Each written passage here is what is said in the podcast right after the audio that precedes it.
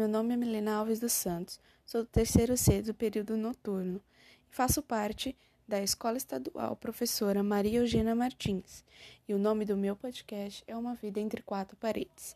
Você entenderá mais sobre o nome do meu podcast ao longo da minha explicação. Então vamos lá?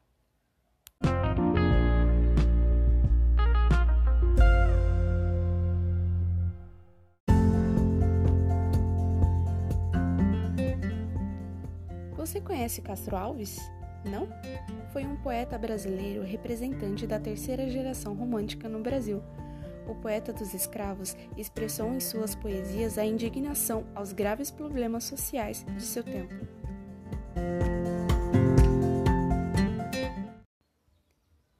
Vou lhe apresentar um dos trabalhos criado por Castro Alves, um poema que tem por nome Carta de um Contratado.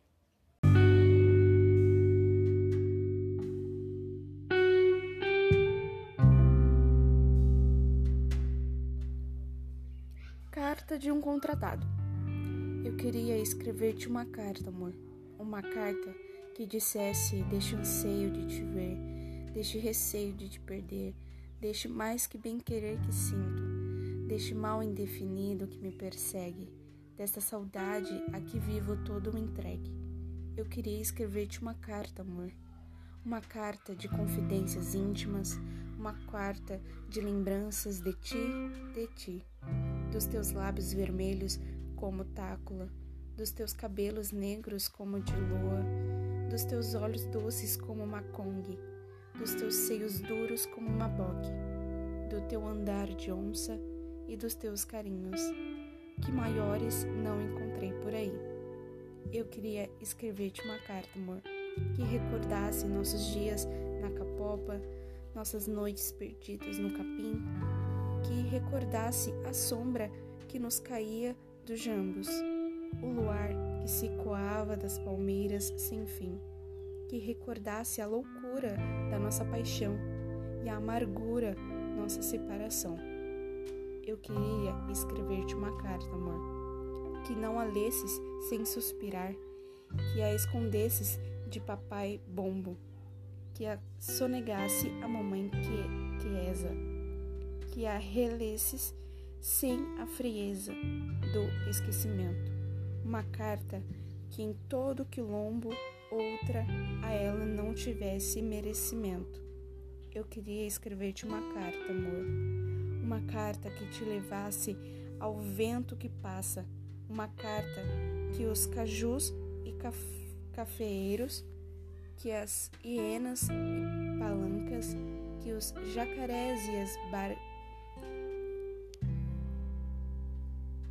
e as bagres pudesse entender, para que se o vento a perdesse no caminho, os bichos e as plantas comparecidos de nossos pungentes sofrer.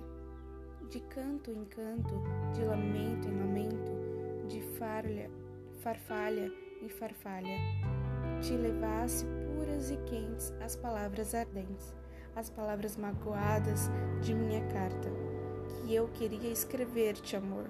Eu queria escrever-te uma carta. Mas, ah, amor, eu não sei compreender por que é, por que é, por que é, meu bem, que tu não sabes ler. E eu, oh, desespero, não sei escrever também.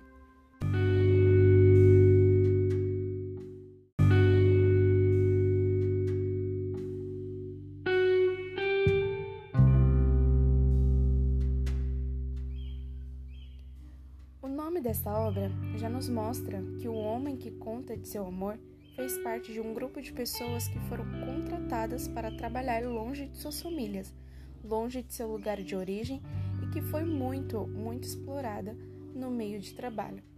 E este homem também nos mostra a saudade de seu amor, a vontade de lhe escrever uma carta dizendo tudo o que está sentindo, mas Infelizmente, a exploração não tirou dele apenas o direito de viver, mas o direito de aprender. Aprender a ler, aprender a escrever. Era uma vida dentro de um cativeiro, era uma vida entre quatro paredes.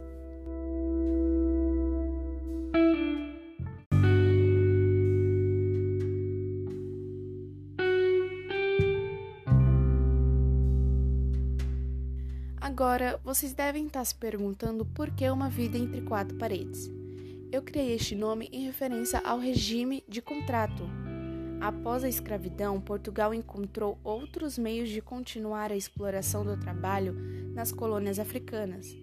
As pessoas eram contratadas para trabalhar muito longe de seu lugar de origem, tendo que morar nesses lugares e ficando longe de seus familiares. E eles eram explorados de acordo com a sua carga horária de trabalho. Eles trabalhavam 24 horas por dia, moravam nesses lugares e não tinham direito de sair e nem viver.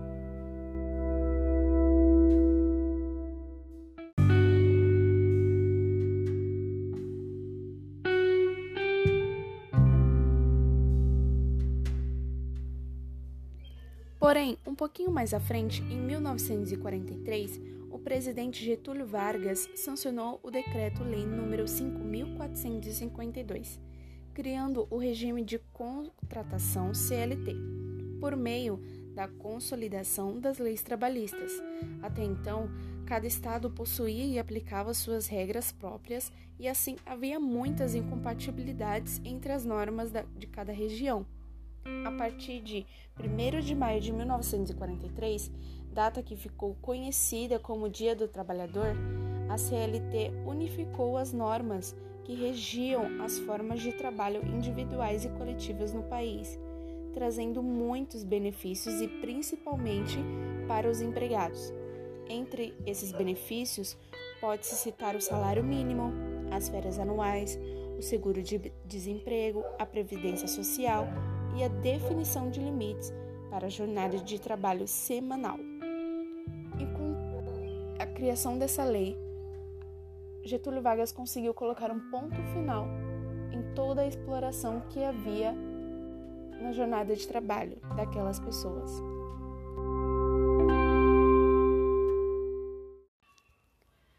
E assim vou encerrando o meu podcast sobre uma vida entre quatro paredes. Espero que vocês tenham gostado. Um beijo e até logo!